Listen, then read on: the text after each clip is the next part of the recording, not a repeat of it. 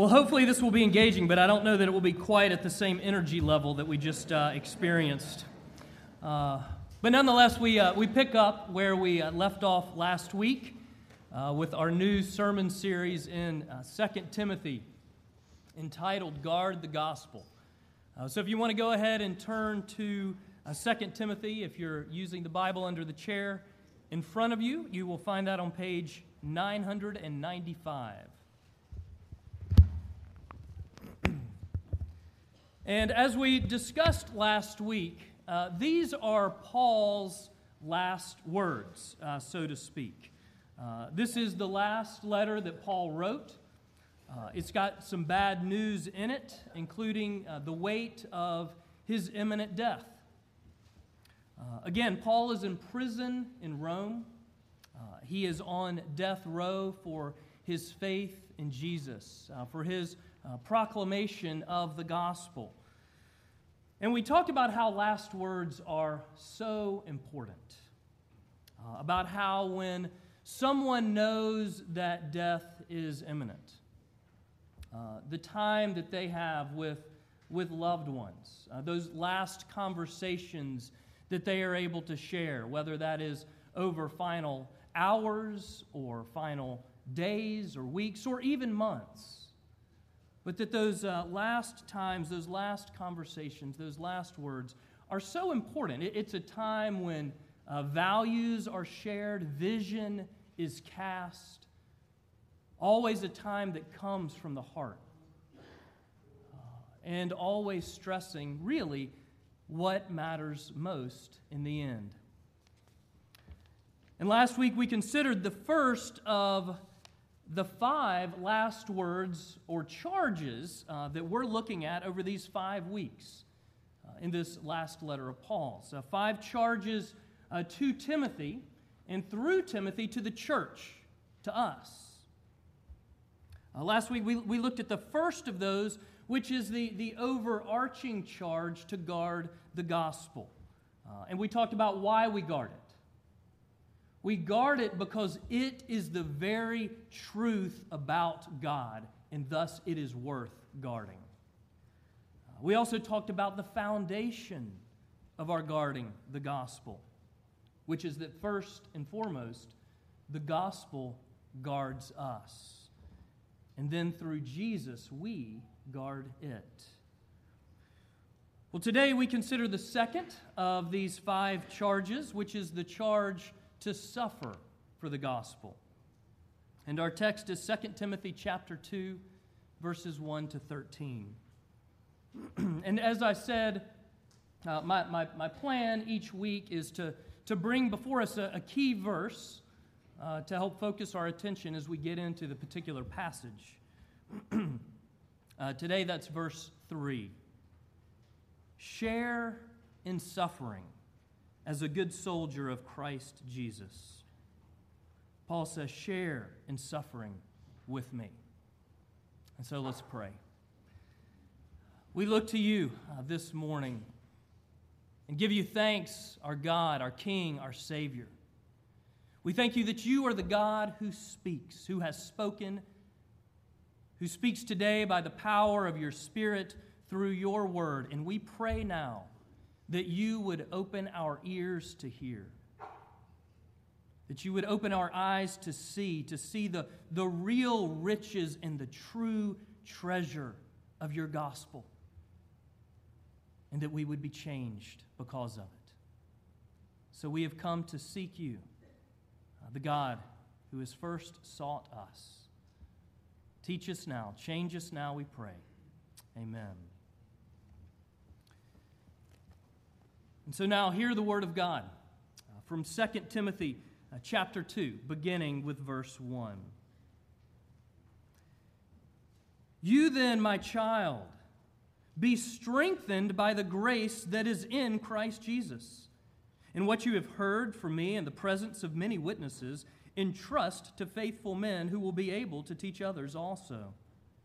Share in suffering as a good soldier of Christ Jesus. No soldier gets entangled in civilian pursuits, since his aim is to please the one who enlisted him. An athlete is not crowned unless he competes according to the rules. It is the hardworking farmer who ought to have the first share of the crops. Think over what I say, for the Lord will give you understanding in everything.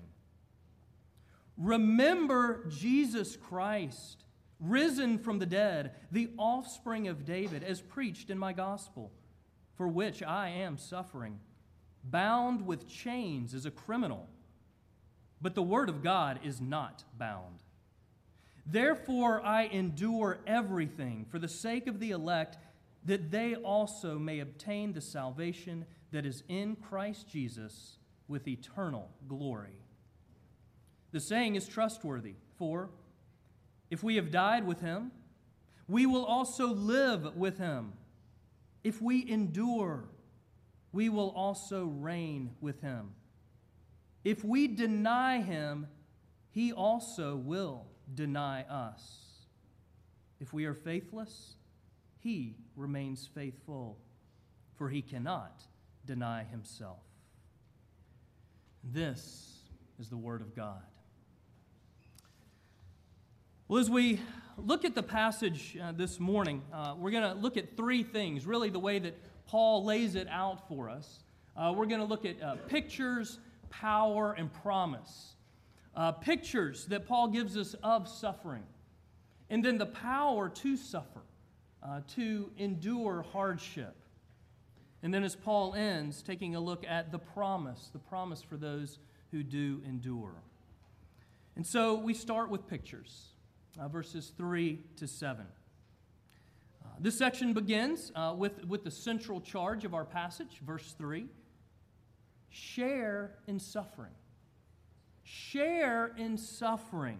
And then from this charge, Paul immediate, immediately goes into three uh, quick pictures of suffering a soldier, an athlete, a farmer. But first, let, us talk about suffering for a minute. I mean, what kind of suffering are we talking about here?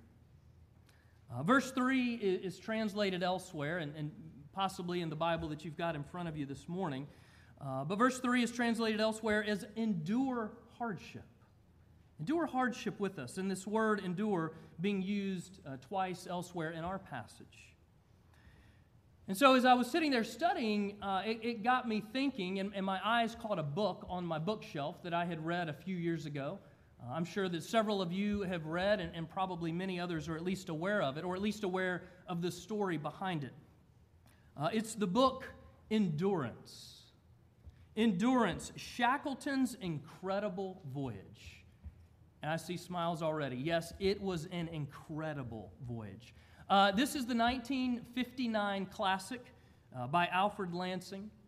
Uh, it's about one of the most famous and dangerous expeditions ever. Uh, Sir Ernest Shackleton's ambitious Antarctic expedition uh, back in 1914 and 15. And so now, 100 years ago.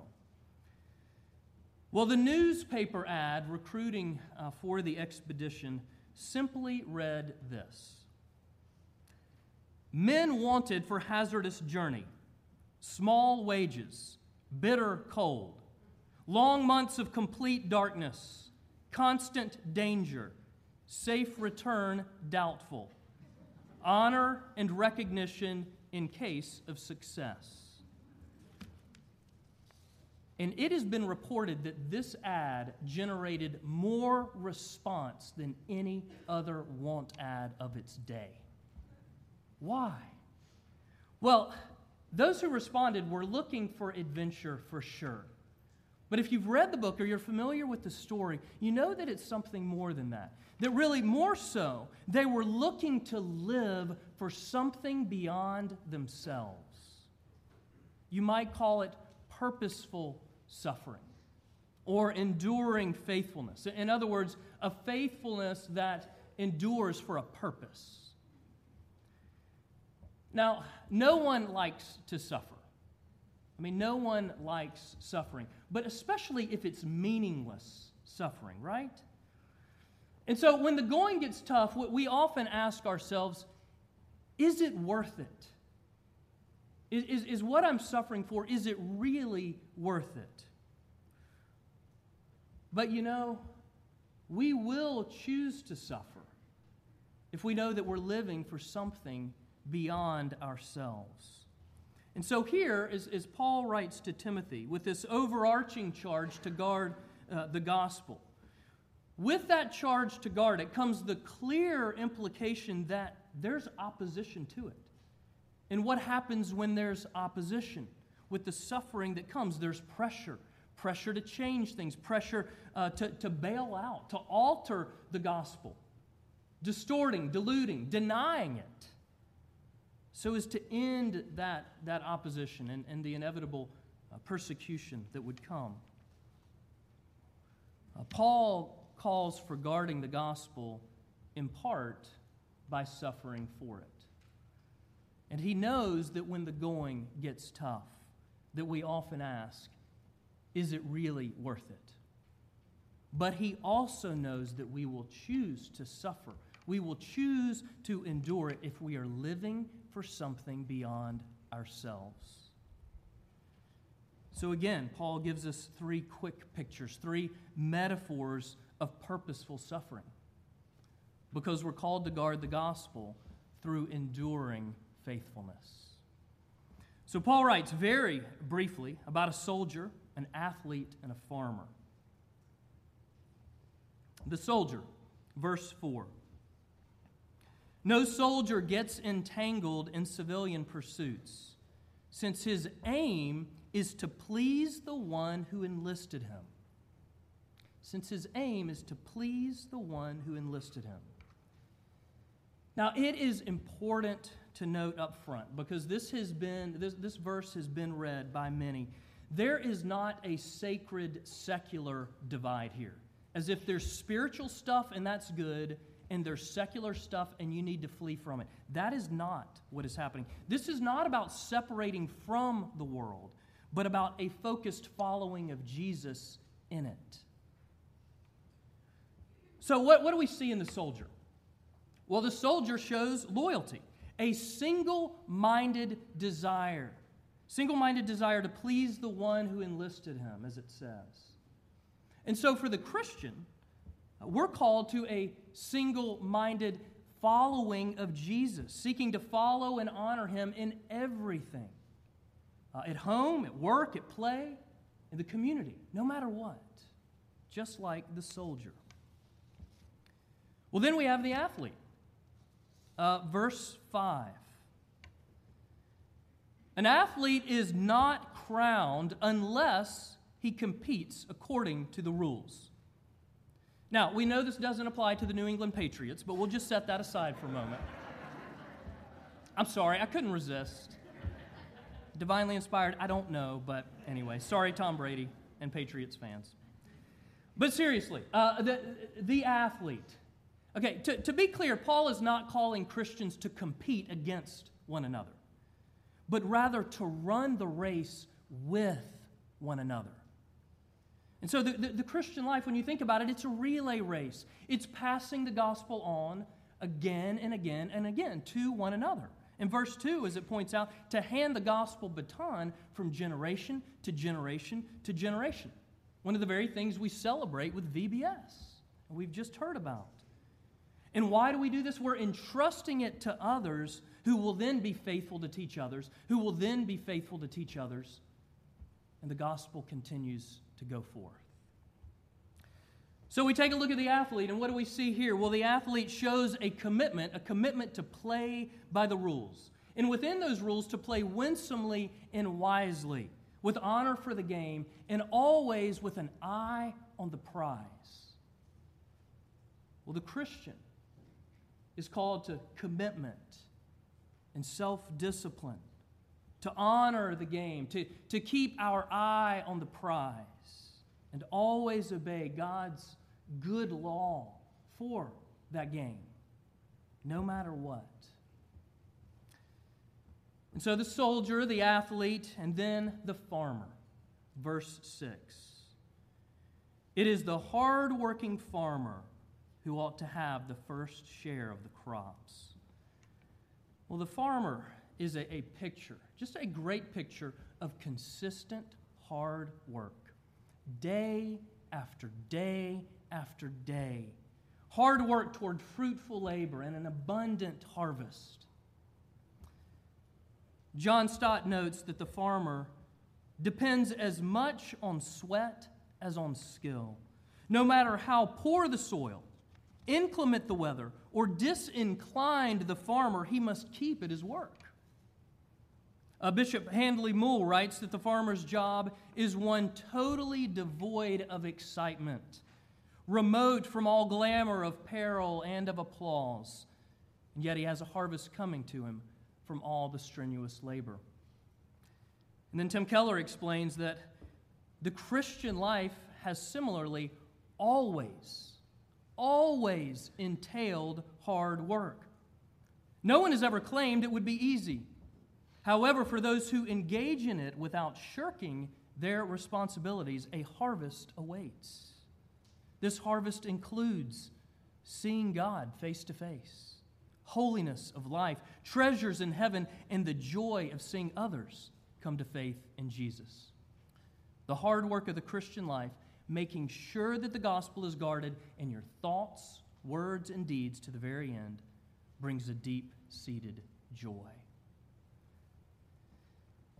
You see, all these tasks, they all involve hard work, discipline, and struggle.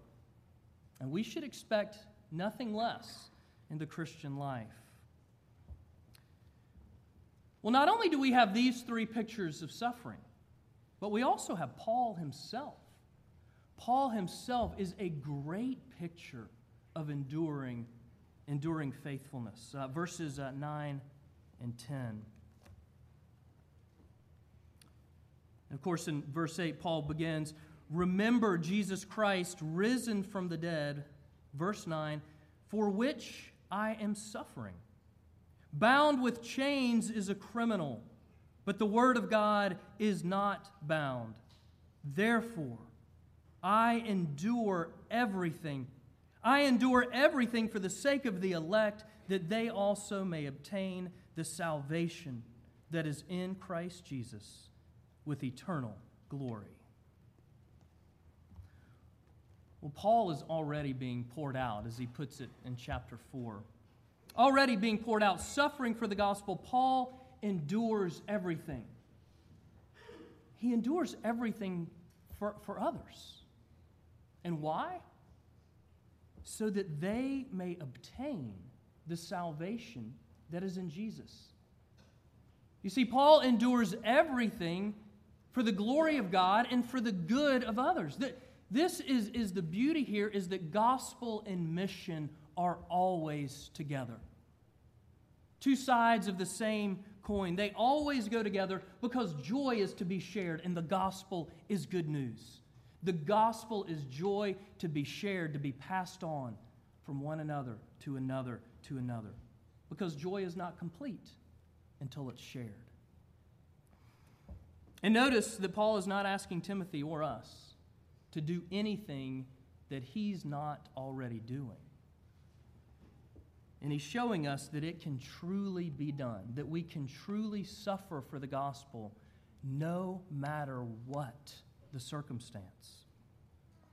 But how? How does Paul do it? Where, where's the power to suffer like this? And that leads to our next point. The power. The power to suffer, to endure hardship. Uh, verses 1 and 8.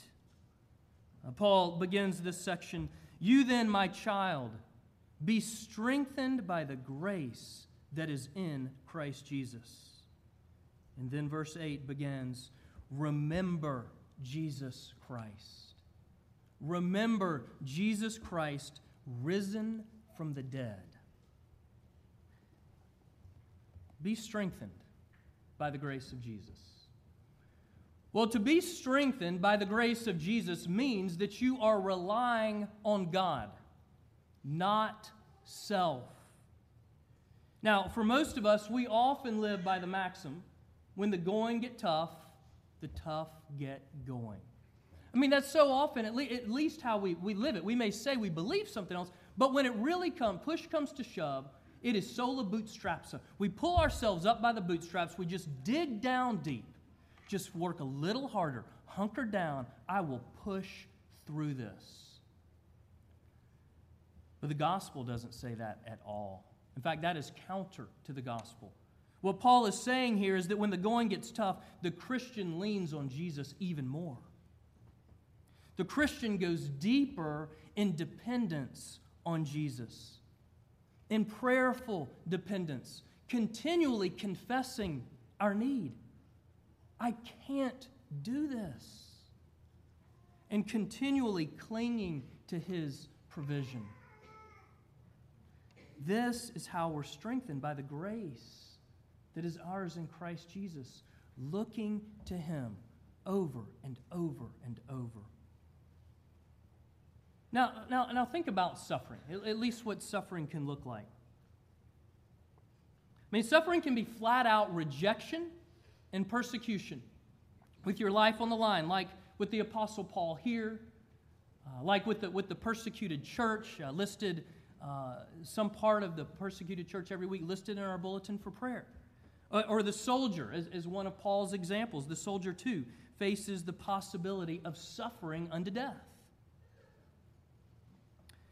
Well, suffer can also be the rejection of family and friends, of coworkers, of neighbors, because of your holding on to the gospel. And then there's suffering that's the daily grind of the single minded, sacrificial, committed, self disciplined, hard work, struggling in the gospel. The very thing we see in the soldier, in the athlete, in the farmer and in Paul. I think of a, a young man, I was reminded of a, of a young man whose suffering for the gospel included the choice between inheriting millions of dollars and following Jesus unreservedly. I mean, he had it all, so to speak, part of a, a prominent family. Uh, this young man was one of the heirs uh, to the Whitman Chocolate Company. But he had to choose. And he knew that following Jesus would include rejection, sacrifice, hardship, commitment, hard work, that there would be suffering. He knew it. And I mean, I, I can only imagine. I mean, in fact, I can't really even imagine, but the question haunts me could I do it? Could I, could I make that choice? And as I look in God's word, the gospel says, no, I couldn't, at least not in my own strength. But as Paul said in chapter 1, verse 8, share in suffering for the gospel by the power of God. Suffer by the power of God. Well, this young man chose following Jesus. Uh, he became convinced of, of the real riches, of the true treasure of the gospel. He trusted Jesus and was strengthened by his grace, by Jesus' grace, and then, like Paul, was able to endure everything. And to endure everything for what? For the sake of others, that they too may obtain the salvation that is Jesus. And you know what? Every single one of us here this morning is a beneficiary of this young man's suffering because he came to Williamsburg 45 years ago to plant a church. He was the first pastor of this church. Now, our suffering may not look like that but it is always for the glory of God. It is always for our good and for the good of others. We are all called to suffer in various ways to varying degrees. And suffering for all will include the, the daily working out of our salvation through the power of the God who is at work within us. Wherever He has us, however He calls us and always for His glory, as well as for our good and for the sake of others. The charge to suffer for the gospel, enduring faithfulness. This can only be realized as we daily depend on Jesus. I need thee every hour. I need thee every moment. And so when the going gets tough, for whatever the reason, you must depend on Jesus, no matter what. Well, it's not just the power that keeps us going. Paul ends this section with a promise. A beautiful promise, the promise for those who endure. He ends with a hymn, uh, verses 11 through 13. The saying is trustworthy, for if we have died with him, we will also live with him. If we endure, we will also reign with him. If we deny him, he also will deny us. If we are faithless, he remains faithful, for he cannot deny himself. I mean, think about it for a moment. The soldier, the athlete, the farmer. What keeps the soldier going? What keeps the athlete going? What keeps the farmer going day in and day out? It's having the end in view, it's, it's, it's the promise. And what keeps the child of God going? Having the end in sight, the promise before us. And so Paul ends this section, this, this charge to suffer for the gospel, with a hymn of assurance, a hymn of challenge, but a hymn of assurance and encouragement for the Christian. Now, the most likely interpretation of these somewhat confusing uh, verses is that the first three stanzas progress like this. Uh, beginning line one uh, with conversion, uh, union with Christ, and then moving through perseverance and its ensuing eternal heavenly joy in line two. So, so line one, the coming to faith in Jesus.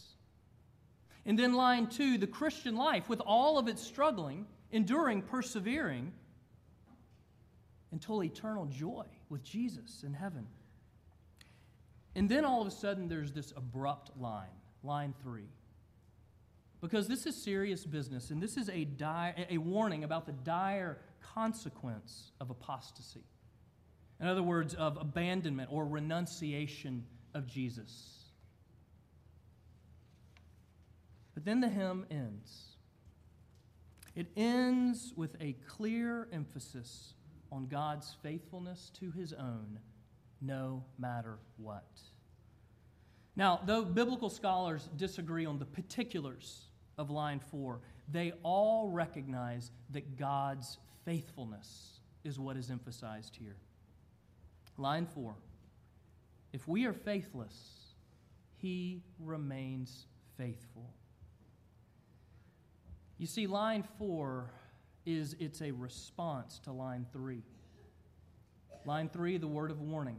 Line four, the word of hope. In the words of Pastor Kent Hughes, here is unforgettable comfort for all who seek to endure for the gospel. Though we may waver and fall into unfaithfulness in our, in our efforts to endure, God remains faithful. No one is always faithful, only Jesus is perfectly faithful.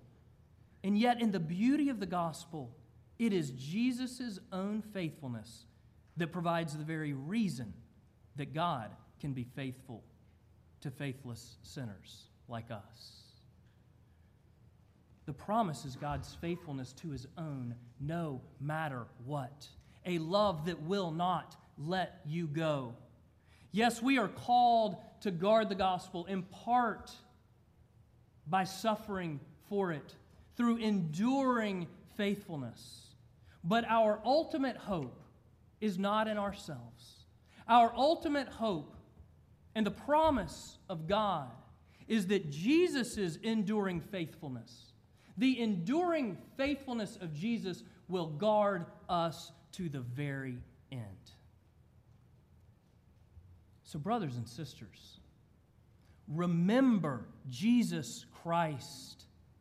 Remember Jesus Christ risen from the dead and be strengthened by the grace that is yours in Him. Amen. Let's pray.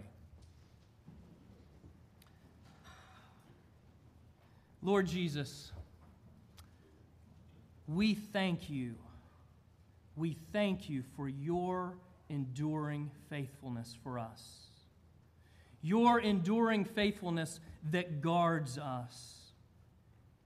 We look to you, Jesus, to strengthen us by your grace. And we ask you to grow our dependence on you more and more. Enable us to follow you more faithfully as we suffer for the gospel in whatever ways you call us to do so.